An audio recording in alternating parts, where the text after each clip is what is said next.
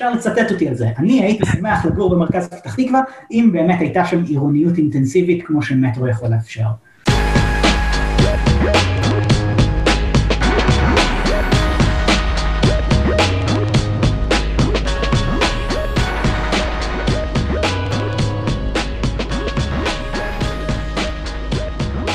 שלום וברוכים הבאים לאורבניסט, פודקאסט העירוניות והתחבורה שלא רק יעביר לכם זמן בפקקים, אלא באמת ינסה להבין דרך מגוון מומחים ודעות למה הם קורים ואיך אפשר להוציא אותם מחיינו.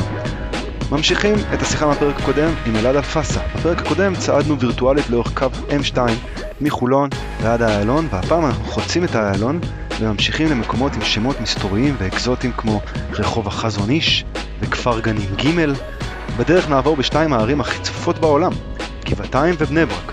גבעתיים אגב יותר צפוף מבני ברק, ושתי הערים האלה, בקטע מפתיע, צפופות יותר. זה מבחינת תושבים לקימו, לקילומטר רבוע מהעיר עזה.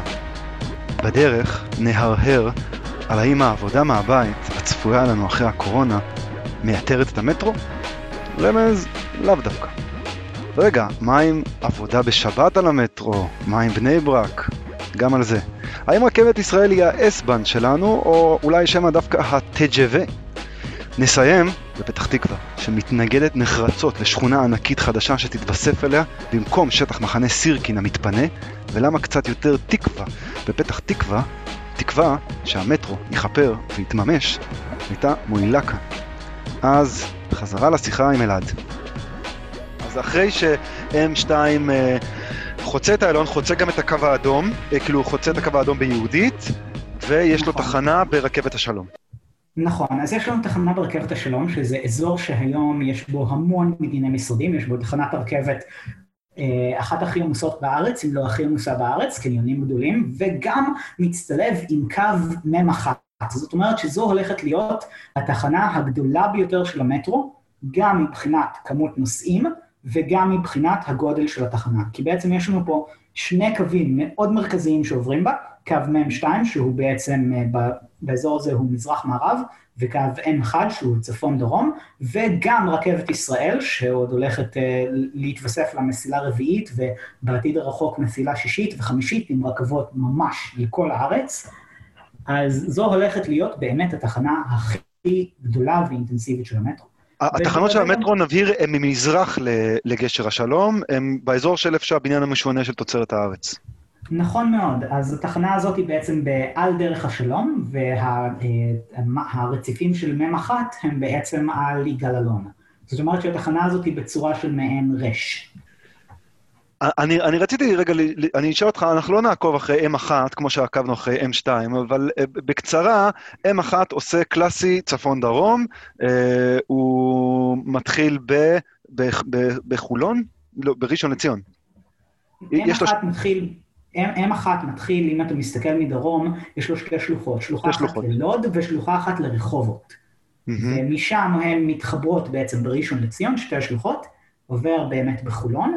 ומשם הוא ממשיך בעצם לתל אביב, וצפון. מקביל, הוא, הוא, הוא מקביל לנתיבי איילון ולרכבת ישראל ממזרח. אה, נכון, במקטע המרכזי שלו הוא מקביל לנתיבי איילון ורכבת ישראל, ובשתי הקצוות, גם בצפון וגם בדרום, הוא בעצם יוצא, אה, יוצא מזרחה. זה, זה לא נראה לך מוזר אה, לבנות רכבת תחתית שמקבילה לרכבת ישראל?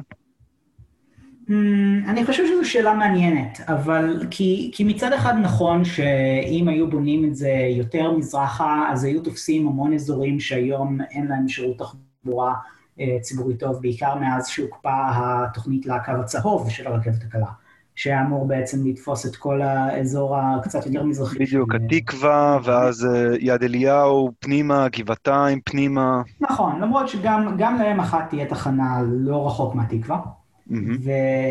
ובסופו של דבר, אני חושב שיש יתרון בקווים מקבילים, כי היום רכבת ישראל היא בעצם עושה שני דברים במקביל, היא גם הרכבת הפרברית, ה-S-בן שלנו, והיא גם הרכבת הארצית. ובתור רכבת כזאת היא מאוד מאוד עמוסה, וגם מאוד קשה לה לתת שירות טוב, כי המאפיינים של בעצם שירות פרברי ושירות ארצי הם מאפיינים מאוד שונים, שלשלב אותם ביחד זה די מאתגר, בעיקר בתשתית מוגבלת כמו של רכבת ישראל. וזה גם אזור שיש לו בעצם המון המון המון ביקוש. כל המגדלי משרדים האלה ביגאל אלון, אחר כך צפונה יש לנו את הרצליה ורמת השרון, הוד השרון, וכפר סבא ורעננה. שהיום ברכבת ישראל להגיע לאזורים האלה זה קצת קשה, כי התחנות גם בהרצליה וגם בראשון לציון וגם ברעננה, בסופו של דבר הן רחוקות מהעיר. קשה להגיע אליהן בהליכה, קשה להגיע אליהן בתחבורה ציבורית הרבה פעמים, קשה להגיע אליהן באופניים. המטרו יהיה קרוב יותר לאיפה שאנשים גרים, ואפילו קרוב יותר בחלק מהמקומות לאיפה שאנשים עובדים. זאת אומרת שלהרבה אנשים יהיה מהיר יותר להשתמש במטרו. מצד שני, המטרו, עם הרבה יותר תחנות מרכבת ישראל, יהיה, יכול להיות שהוא יהיה קצת איטי יותר לאנשים שבאמת נוסעים את המרחקים הגדולים. אז זה בעצם כן. מאפשר לנו להפריד קצת את שני השימושים האלה. ולהוריד קצת את העומס. זה נכון שהיום מעט מאוד אנשים, למשל, אני, אני עשיתי את זה כמה פעמים, אבל מעט מאוד אנשים לוקחים את רכבת ישראל בשביל ת, תחבורה בתוך תל אביב. כאילו, למשל, נכון. לעלות עליו ב, אה, באוניברסיטה ולרדת בהגנה. אני עשיתי את זה נכון, כמה פעמים, זה כן נחמד לפי דעתי. זה נחמד אם היעד שלך, אם היעדים שלך נמצאים כבר ככה ליד תחנות רכבת. מצד שני, רוב היעדים בתל אביב הם לא ליד תחנות רכבת, לא במרחק הליכה קצר מתחנת רכבת.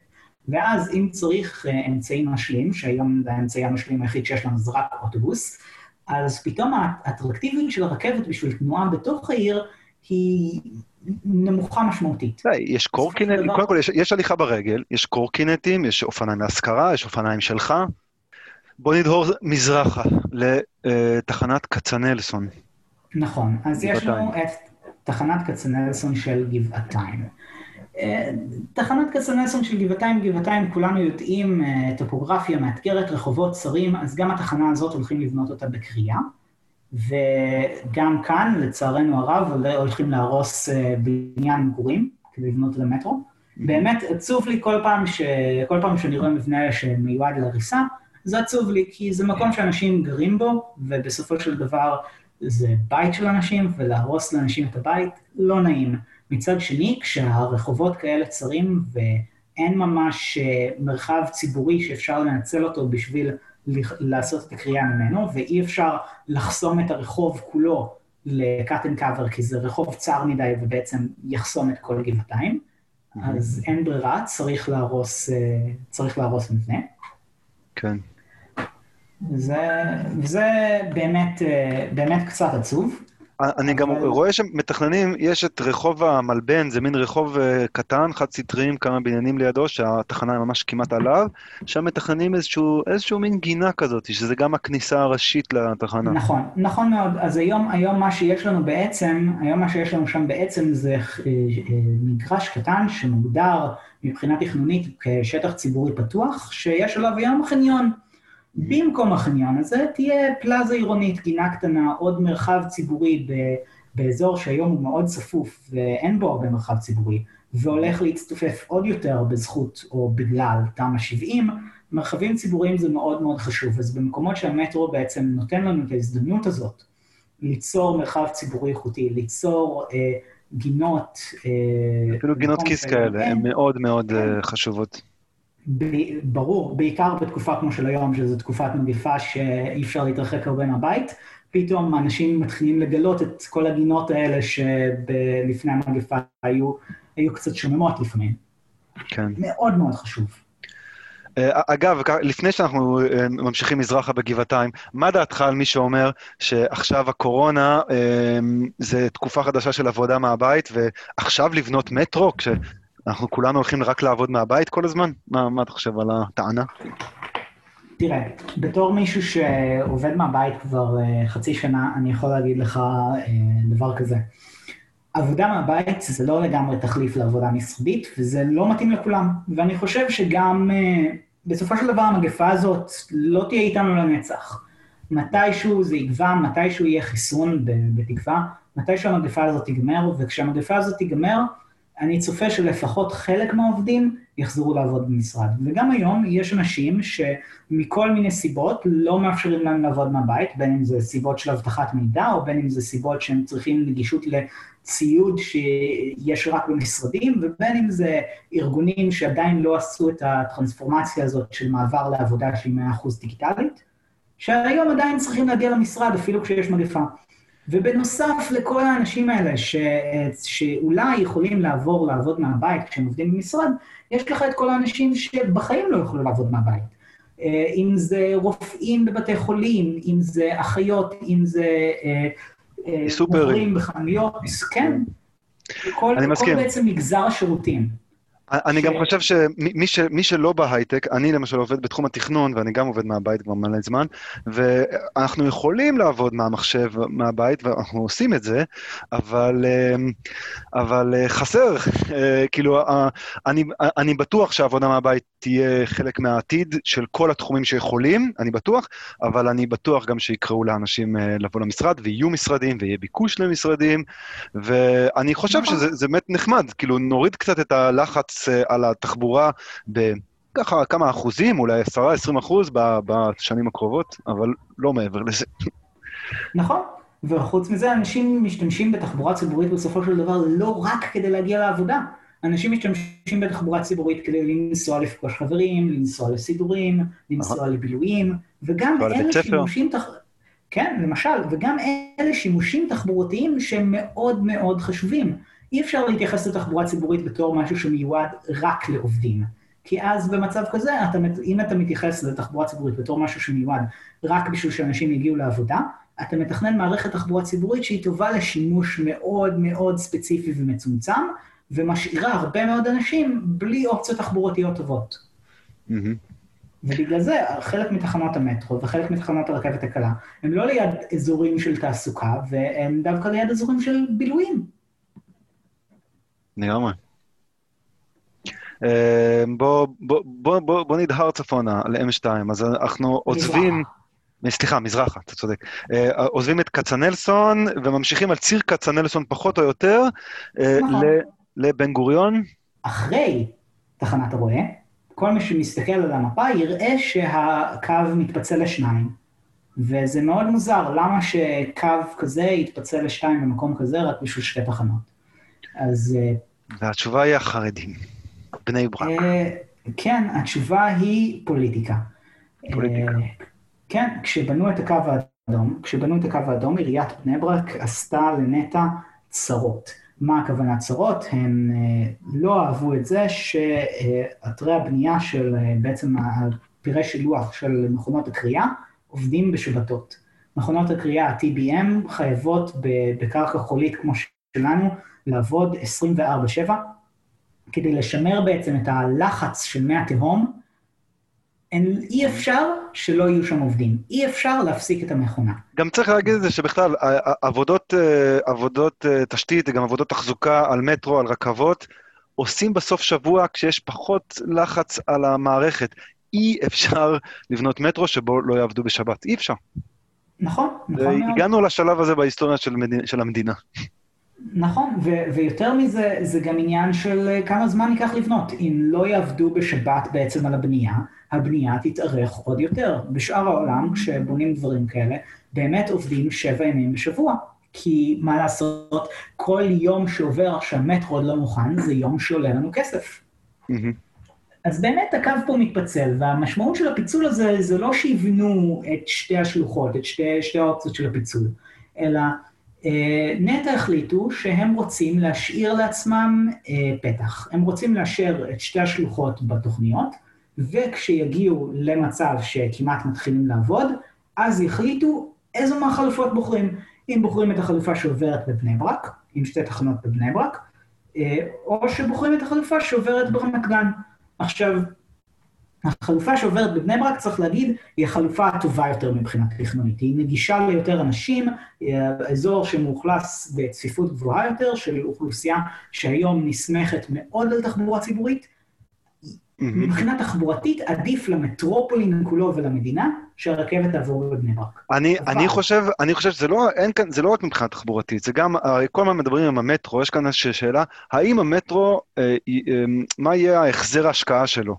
אה, שזה אומר כאילו, מכספי הכרטיסים, האם תוכל מתישהו להחזיר את ההשקעה האדירה הזאת? עכשיו, ברור שכדי להחזיר את ההשקעה הזאת, אתה רוצה להעביר אותו איפה שעוד אנשים ישתמשו בו. אז ברור שאתה צריך להעביר אותו, יש כאן, אנחנו מדברים כאן על שני תחנות, אחד במערב בני ברק, ברחוב חזון איש, אחד במזרח בני ברק, ברחוב כהנמן, שזה נכון. ממש במרכז.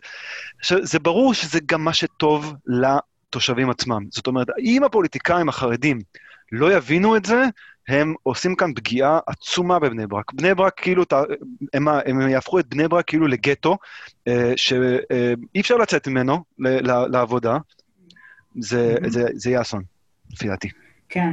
כן, אני מסכים איתך בגדול, למרות שאני חולק איתך על נושא אחד של הנושא של החזרת עלות ממחירי הכרטיסים. אני לא חושב שמכירת כרטיסים של המטרו אי פעם תוכל להחזיר את העלות, וגם לא של הקו האדום. אני נוטה להסכים איתך.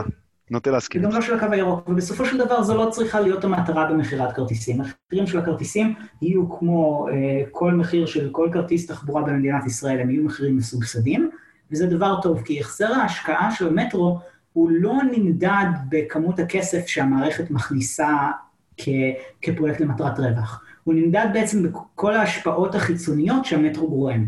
ההגד... ההגדלה של ההזדמנויות שנוצרת מזה שפתאום קל יותר לגשת תחבורתית לכל המטרופולין, לא רק לתל אביב, אלא לכל המטרופולין. אז אני... זה בעצם יוצר לאנשים יותר הזדמנויות, גם לבילויים, גם לתעסוקה, גם לפגוש אנשים. זה מקל בעצם על, על הגודש בכבישים, כי אנשים תהיה להם אלטרנטיבה לרכב פרטי. רכב פרטי עולה למדינה המון המון כסף בגלל זיהום אוויר ותאונות דרכים וההשקעה הבלתי מפסקת בתשתיות שהוא מצריך. לעומת זאת, מערכות רכבת, העלות השולית שלהן לחברה, בעצם החברה מרוויחה ממערכת רכבת, אפילו אם המערכת היא הפסדית מבחינת הכרטיסים. אני, אני מסכים איתך, ולכן אנחנו רואים את uh, סין בונה המון מערכות כאלה, כי הם יודעים מה טוב להם, אפילו שהמחירים שם מסובסדים לאללה. מחיר המטרו בבייג'ין, אחד המטרואים הכי גדולים בעולם, הוא עדיין שני יואן, שזה שקל אחד לנסיעה, לא משנה לאן. שזה באמת אה, יפה. לעומת זאת, מערכת הלונדונית, אה, אה, מחיר הוא קצת משתנה, המחיר הגבוה בזה הוא בערך 3 פאונד, שזה משהו כמו 15 שקל, שזה, והיא מערכת...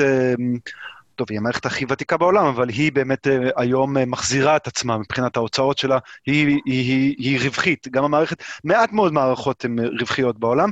אני מסכים איתך, המערכת הזאתי לא תהיה רווחית, לכן יש כאן אולי קשיים לעשות את זה ב-BOT, יכול להיות שאולי רק PPP או משהו שהוא רק לגמרי ציבורי הוא אה, הגיוני.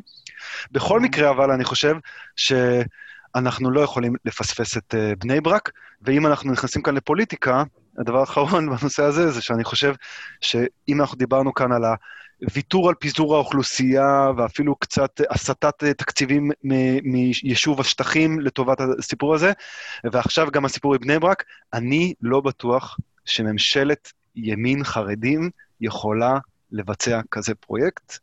ויכול להיות שהפרויקט הזה, אני כן מקווה שהוא יצא, אבל הוא יצא אולי כש... אמ, בממשל העתידי שיהיה לישראל. אה, כן, עם המצב הפוליטי היום מאוד מאוד קשה לדעת מה יהיה בעתיד, ומאוד קשה לדעת אם אה, ממשלת ימין באמת תצליח להתניע את זה. אני חושב שסך הכל ישראל כץ מאוד היה רוצה להיות הבן אדם שזה יירשם לזכותו, כי ככה הוא בנה את המותג הפוליטי של, של עצמו, והוא כנראה מכוון גבוה. האם הוא יצליח לעשות את זה, זה לא שאלה שאני יכול לענות עליה. לא שאלה, לדעתי, שאף אחד יכול לענות עליה כרגע. יש יותר מדי, יותר מדי שאלות פתוחות, ואפילו עוד לא עבר תקציב לשנת 2020. נכון. טוב, בואו, בכל זאת, אז שני, שני, שני השלוחות האלה, אחד דרך בני ברק, אחד יש לו איזושהי עוד תחנה ברמת גן, אבל הם שניהם נפגשים באוניברסיטת בר אילן, ששם אמורה להיות תחנה ככה או ככה. נכון, ככה או ככה, והמיקום הספציפי של התחנה בעצם יהיה שונה בהתחשב באיזה מה, מהאופציות תיבחר. זאת אומרת, אם תיבחר אפשרות רמת גן, אז התחנה תהיה בתוך שטח הקמפוס, ואם תיבחר האופציה של בני ברק, התחנה תהיה מצפון לקמפוס. שני המקומות, התחנה תהיה יחסית נגישה גם למגורים של הסביבה וגם לאוניברסיטה. סך הכל אה, יהיה בסדר, אופציה כזאת או אופציה אחרת. Mm-hmm. אה, ומשם ו... אנחנו בעצם ממשיכים. אנחנו גם פוגשים את הקו. אה, אה, אנחנו פוגשים שלוחה של הקו הסגול, קו שאמור להיפתח בשנים הקרובות, קו רכבת קלה, שגם מגיע לאוניברסיטת בר אילן. נכון מאוד, נכון. אנחנו פוגשים את הקו הסגול באוניברסיטת בר אילן, ובעצם M2 פוגש את הקו הסגול באזור הזה פעמיים. פעם אחת באמת בתחנה הזאת ש... שבתוך האוניברסיטה, ופעם אחת בתח... ב... באחת התחנות שאחרי האוניברסיטה, שזו תחנה בפתח תקווה, בשכונת, אה, ברח לי השם, זה נקרא שם כפר גנים ג', בצומת של אה, דרך יצחק רבין ורחוב העצמאות.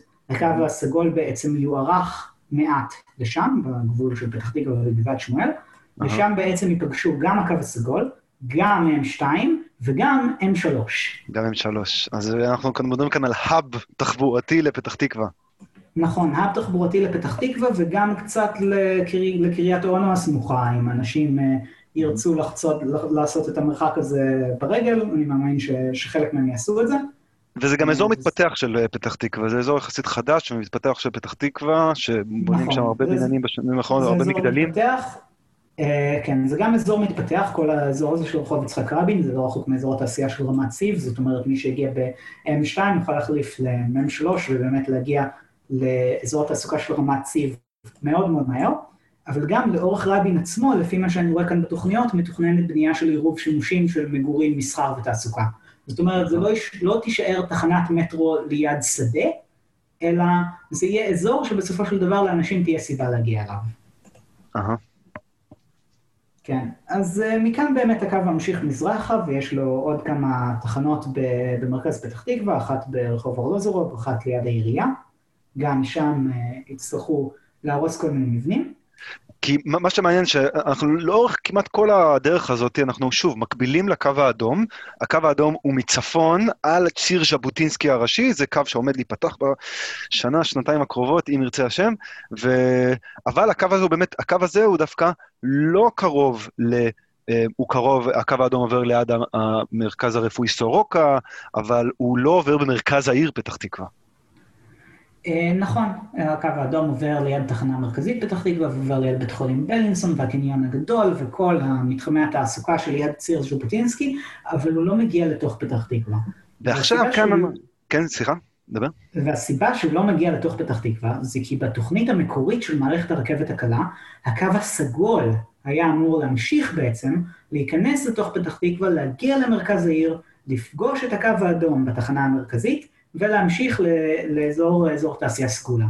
אה, בגלל אה, אילוצים פוליטיים, שזו התנגדות מאוד מאוד חזקה בעצם של תושבי כפר גנים, אותם האנשים שעכשיו יבנו להם תחנת מטרו ליד הבית, לא רצו שיבנו להם רכבת קלה ליד הבית, הייתה להם התנגדות אה, נימבי מאוד מאוד חזק, שבאמת בשלבי התכנון הראשונים של הקו הסגול גרמו לקיצור של השלוחה הזאת, ובעצם לניתוק של, של, של פתח תקווה מהקו הסגול. אז מ' 2 שנכנס לתוך פתח תקווה, סוג של מתקן את העיוות הזה, בתקווה שתושבי פתח תקווה לא יתנגדו גם לרכבת תת-קרקעית, כמו שהם יתנגדו לרכבת מעל הקרקע. תכלס אבל אפשר לטעון שהם הרוויחו, רכבת תת-קרקעית טובה יותר מרכבת על-קרקעית. אה, אני חושב שזה מאוד תלוי, סך הכל, כי יש לכל אחד יתרונות וחסרונות. מצד אחד, נכון, רכבת תת-קרקעית היא מהירה יותר, התדירות בה גבוהה יותר, מצד שני, יש בה פחות תחנות, ופחות תחנות זה אומר שהמרחק לתחנה בהליכה ברגל הוא יותר גדול, זאת אומרת שהרדיוס האפקטיבי של כל תחנה כזאת הוא בסופו של דבר קטן יותר מברכבת קרקעית. זאת אומרת שהמטרו יכול להיות שיהיה פחות שימושי לאנשים שירצו לנסוע בתוך פתח תקווה עצמה. תלוי כמובן איפה היעד שלהם וזה, אבל uh, לפעמים יכול להיות שבתוך פתח תקווה יהיה עדיף אוטובוס ממטרו.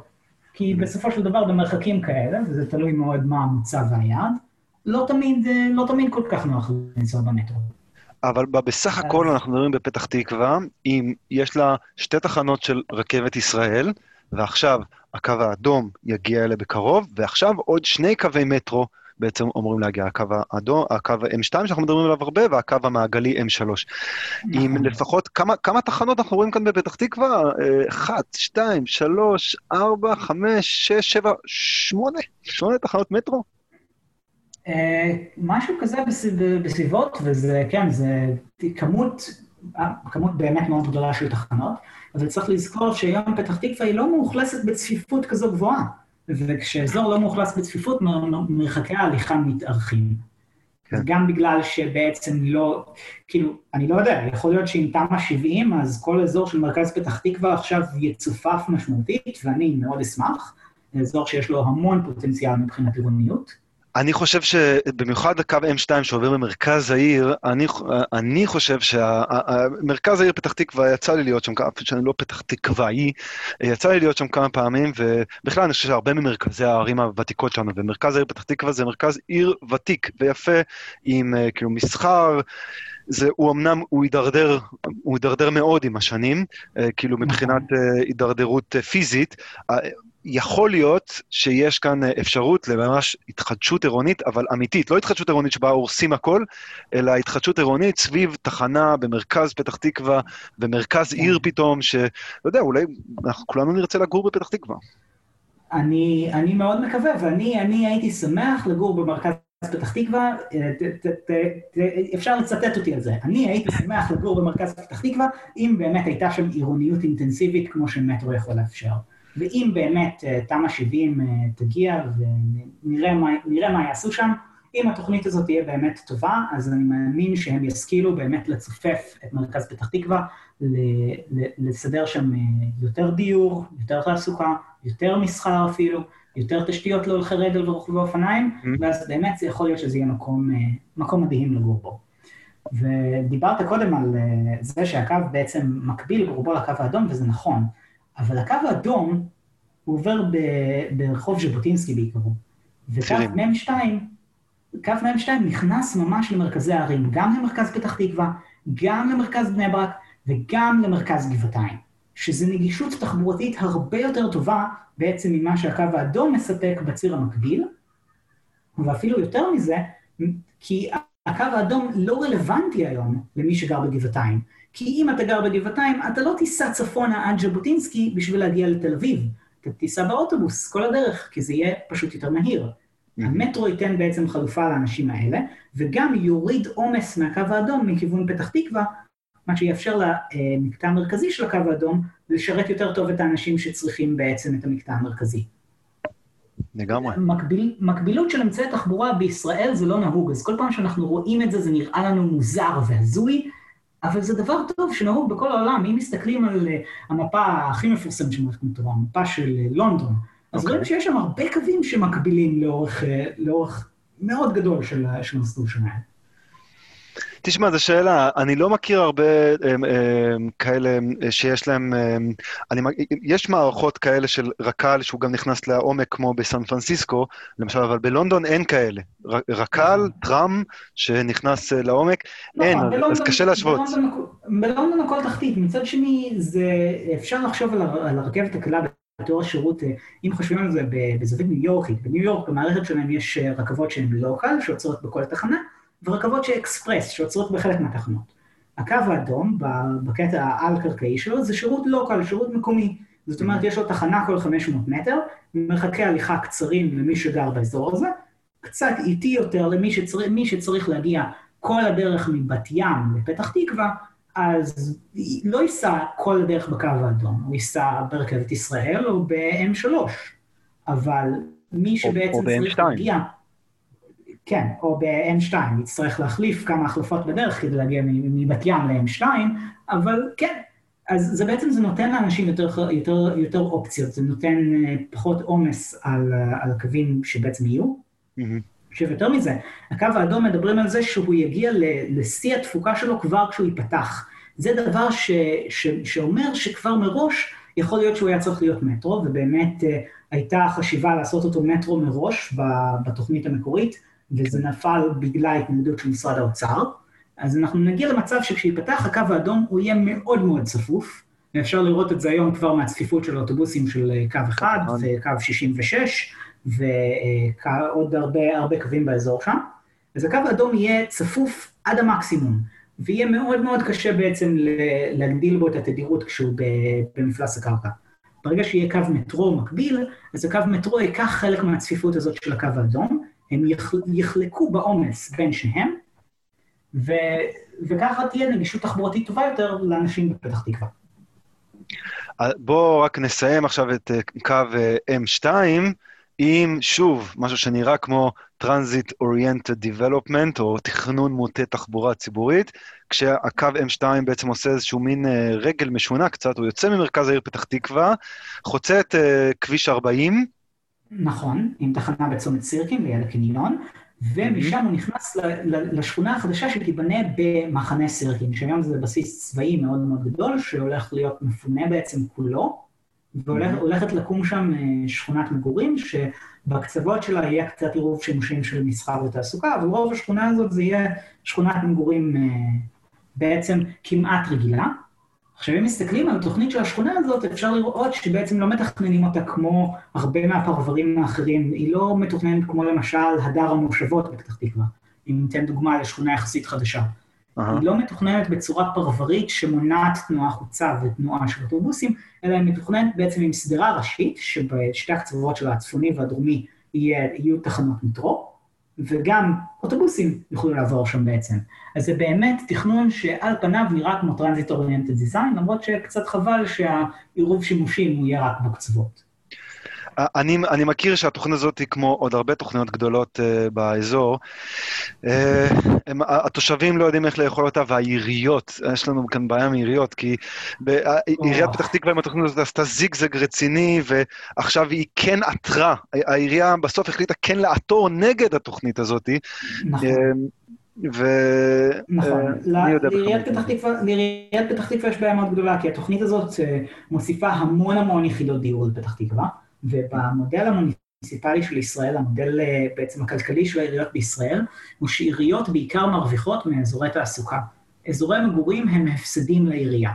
אז עיריות מפחדות מבעצם שיבנו עוד מגורים, למרות שיש לנו משבר דיור, למרות שיש דרישה מאוד מאוד גדולה למגורים, עיריות מפחדות מפרויקטים למגורים, כי קשה להן לספק שירותים מוניציפליים כשיש להם אזורי מגורים כל כך כל כך גדולים, בלי בעצם אזורי תעשייה שיכניסו להם ארנונה כדי לממן את השירותים המוניציפליים באזורים האלה. נכון. אבל זו לא הסיבה היחידה שעיריית פתח תקווה מתנגדת לזה. עיריית פתח תקווה, אחת הסיבות הגדולות שהיא מתנגדת לזה, זה גם סיבה תחבורתית. זאת אומרת, כבר היום כביש 40 הוא כביש מאוד פקוק, האוטובוסים שם עמוסים, המכוניות שם עומדות בפקק, ועכשיו יוסיפו את כל אזורי המגורים האלה אז אה, פתח תקווה יכולה להיות בבעיה. אבל יכול להיות שיש כאן איזשהו, אה, לא, לא מסבירים לאנשים, סתם, יכול להיות שגם אנשים לא מאמינים, ואני, ואני מסכים איתם אולי, כאילו, שהם לא מאמינים שמטרו יקרה, ושמטרו, באמת אנשים ישתמשו בו בישראל, ואז אה, בעצם כל ה... זה, זה, הם צודקים לגמרי, אה, 8,000 יחידות דיור, זה אומר, ש, אה, במצב כיום זה אומר זה לא 8,000 מכוניות, זה יותר נכון 12,000 אה, מכוניות חדשות, והם צריכים לפחד מזה, אין, אין ספק בכלל. אבל אם אנחנו מדברים על אה, עשר אה, תחנות מטרו, אה, אז אנחנו יכול, הדברים האלה בעצם יכולים להיפתר, רק צריך חזון ואמונה, כנראה. נכון, נכון. חסרים בפתח תקווה. שכנראה חסרים פתח תקווה, ואתה יודע מה, יכול להיות שהם חסרים גם, גם אצל המתכננים, כי באזור הזה, בתוכנית נפרדת, מתוכננים, מתכננים בעצם להפוך את כביש 40 לכביש מהיר, הולכים לשקע אותו מתחת לשכונה הזאת, uh-huh. ובעצם לבנות סוג של כביש עוקף כזה. כביש מהיר, עוד תשתית לעוד מכוניות באזור הזה. זאת אומרת, כנראה שגם המתכננים לא בטוחים בכלל שמטרו יקרה שם. כן.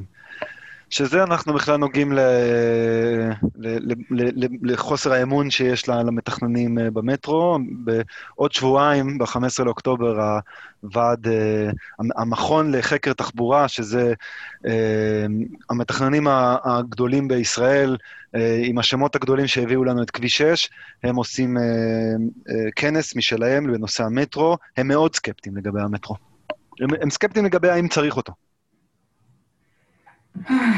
זה, זה, זה מאוד, מאוד מדכא, שאנחנו, ישראל בונה כל כך הרבה כבישים מהירים, וכל כביש מהיר שלא בונים, הפקקים עדיין כאן, והפקקים לא מצטמצמים, והכבישים המהירים, כמה שאולי כביש 6 עזר לאנשים מהצפון להגיע למרכז יותר מהר, ולאנשים מהדרום להגיע למרכז יותר מהר, בסופו של דבר כולם עדיין יעמדו באותם פקקים בכניסה לתל אביב, בכניסה לפתח תקווה, בכניסה לרעננה. וכבישים מהירים בחיים לא יפתרו את זה, ואת זה מבינים בכל העולם. בכל העולם מצמצמים שטחים של כבישים, אה, אם זה בפריז, ואם זה בעוד הרבה ערים בעולם, מצמצמים ומצמצמים שטחים של כבישים, בונים פחות כבישים, מקצים יותר שטח לתחבורה ציבורית ולהולכי רגל ולרוכבי אופניים, ובינתיים בישראל יש לנו את החבר'ה האלה, שחושבים שמה שיעזור לנו זה עוד כביש, ועוד כביש, ועוד כביש, ועוד רחב יותר, ועוד נתיבים, ועוד נתיבים, ובסוף מגיעים למצב כמו לוס אנג'לס, עם כבישים של שמונה נתיבים לכיוון, שכולם עומדים בפקק. כן. אמ, טוב, אלעד... אז נשארה לנו תחנה אחרונה ב... אה, תחנה אחרונה? אוקיי, כן, נכון, כן. נכון, יש עוד תחנה אחת. אוי, סליחה. מ"ם שתיים בעצם, הדפו, הדפו יגיע ל... בוא נדבר על הדפו. אה, כן, אז הדפו של מ"ם שתיים יהיה בעצם אה, באזור שהיום הוא אזור של שדות, ליד נחל שילה, ממזרח לכביש 40, ובדפו הזה הולכת להיות תחנה שבעצם יהיה גשר הולכי רגל ממנה מעל כביש 40, ככה תחנה בול באזור תעשייה סגולה, שתחבר את 2 גם לאזור התעשייה. זאת אומרת שזה יעזור גם לאנשים מתוך פתח תקווה להגיע לאזור התעשייה, וגם לאנשים מאזור התעשייה זה להגיע לפתח תקווה ולקווי המטרו האחרים, ומתוכננת גם להיבנות כניסה דרומית לתחנת הרכבת סגולה של רכבת ישראל, עם שביל הולכי רגל, שיאפשר סוג של קישור, עם עדיין מרחק הליכה של איזה רבע שעה, גם למטרו וגם לאזור התעשייה. וגם יש עניין של בינוי מעל הדפו, אבל זה אני חושב שעוד מוקדם לדבר עליו לפני שיש לנו את ה-70 ואת התוכניות של באמת איך יעשו את זה. כן, אופציה.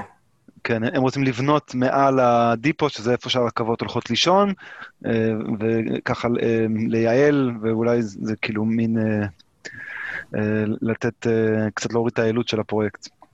כן, אני, אני, אני מאוד הייתי רוצה לראות את זה קורה, אני עדיין לא יודע איך ואם זה יקרה. אז אנחנו רואים כאן שהתוכניות, אה, נושא אחרון שאני רוצה לדבר עליו זה שאנחנו רואים שגם המטרו וגם הרכבת הקלה מלחכות את כביש 6, לא חוצות אותו, ובעצם משאירות יישובים גדולים, כמו ראש העין במקרה הזה, שהיא ממש כאן קרובה, לא משורתות על ידי המטרו, אבל אולי עם איזו אפשרות הערכה ב... לא, מי יודע, 2100. כן, ראש, ראש העין זו שאלה מעניינת באמת, כי בתוכנית המקורית של קו M2, M2 היה אמור להמשיך לראש העין. והדפו היה אמור להיות בראש העין, ובראש העין היו אמורות להיות תחנות גם באזור התעשייה וגם במרכז העיר, ואיכשהו זה קוצץ. עכשיו, זה לא פוסל אפשרות להרחבה בעתיד, אם וכאשר, אבל uh, אני מאוד הייתי סקרן לדעת למה זה קוצץ, כי לא ראיתי הסבר לזה בשום מקום. זהו, בכל מקום מדווחים את זה כאכזבה לתושבים. ראש העין הוצאה מתוכנית המטרו. זה השנה, בעצם כרגע. כן, כן. יחסית לאחרונה. טוב, אני מניח שהתוכנית הזאת, היא, כמו שהיא עוד נתונה להמון המון המון המון שינויים, אני, אני מקווה שהיא תיבנה, ואני, אבל אני בספק גדול אם היא תיבנה בדיוק כמו שתיארנו, אבל בסך הכל אפשר להגיד שאתה מרוצה. אני חושב שתחבורתית התוכנית הזאת באמת תעזור לגוש דן. נכון, יש כל מיני מקומות שבהם יש לי קצת uh, סייגים לגבי מיקום של תחנה כזאת, או לגבי uh, אם גררו את הקו לכאן או לשם, אבל בסופו של דבר אני חושב שהתוכנית הזאת מאוד מאוד תעזור לתחבורתית לגוש דן, בעיקר קו M1, בעיקר קו M3 וגם קו M2. כי היום מאוד מאוד קשה להתנהל במטרופולין, ואנחנו לא יכולים להסתמך רק על רכבת ישראל, שנמצאת בקצוות הערים, והתדירות שלה אה, מוגבלת בגלל אה, סוג ציוד נייד שהם משתמשים, בגלל אופי השירות שהוא שירות ארצי ולא שירות מקומי, ואנחנו לא יכולים להסתמך רק על אוטובוסים, ואפילו הרכבת הקלה. ביום שיפתחו את הקו האדום, או בשבוע שיפתחו את הקו האדום, כבר מדברים על זה, שהיא תהיה מדי. אז אני חושב שהמטרו היא תוכנית הכרחית דן. שבלעדיה המטרופולין הזה יהיה לו מאוד מאוד קשה, הוא אפילו עשוי לקרוס. עדכון אחרון הוא נושא הדיפו, אבל לא של קו M2 שמתוכנן באזור תעשייה סגולה ליד פתח תקווה, אלא של קו M1 שמתוכנן לא כזה רחוק משם באזורים, באזורים חקלאיים ליד כפר סבא. אז ההודעה על מיקום הדיפו שמה הגיעה רק לפני איזה חודשיים, ומאז התארגנו בעיריות כפר סבא ומועצה אזורית דרום השרון למאבק נגד מוסך הרכבות כלשונם. היו מספר הפגנות גדולות באוגוסט האחרון, ורפי סער, ראש עיריית כפר סבא, אמר בהן, אני אומר כאן חד משמעית, זה לא יקרה. אני מקווה שאלו בוועדה שנמצאת אי שם בירושלים ידעו שיש גם אלטרנטיבות אחרות, טובות יותר, זה לא יהיה קרוב לשום בית, לא כאן ולא במזרח. הניתוק של המדינה מקומם, והכל למשהו שאולי יקרה עוד 12-15 שנים. בהמשך, בתחילת ספטמבר, הודיעה עיריית כפר סבא שהיא מוכנה או להרחיק את הדיפו, ולכן גם להרחיק את התחנות מהשכונות שלה, או שהיא לא רוצה את הדיפו בשטחה, ולכן מוותרת על המטרו כליל. כאמור, עוד מכשולים רבים מספור למטרו, פרויקט שיכול ללוות את המדינה 20, 30 וגם 40 שנה לעתיד. אני ממליץ למי שהגיע עד כאן ומתעניין בנושא להצטרף בזום לכנס של האגודה למחקר תחבורה, שעושה כנס מיוחד על המטרו ביום חמישי הבא, ה-15 לאוקטובר. לינק להרשמה לכנס מצורף ב description לפרק. בפרקים הבאים נדבר על נושאים נוספים, אה, לא רק המטרו, פחות זוהרים אבל לא פחות חשובים. ביניהם אופניים בעיר, ולא רק בתל אביב, ביקוש מושרה לכבישים, מישהו כבר צריך לדבר על זה, וגם סתם לדוגמה למשל צל, כן, פשוט צל. אז אני רוצה להודות ממש לאלעד אלפסה, וכרגיל לאיתמר קלוגר, די.ג'יי טרומפלדור, על הביט. עד הפעם הבאה להתראות וזהירות מהמרווח.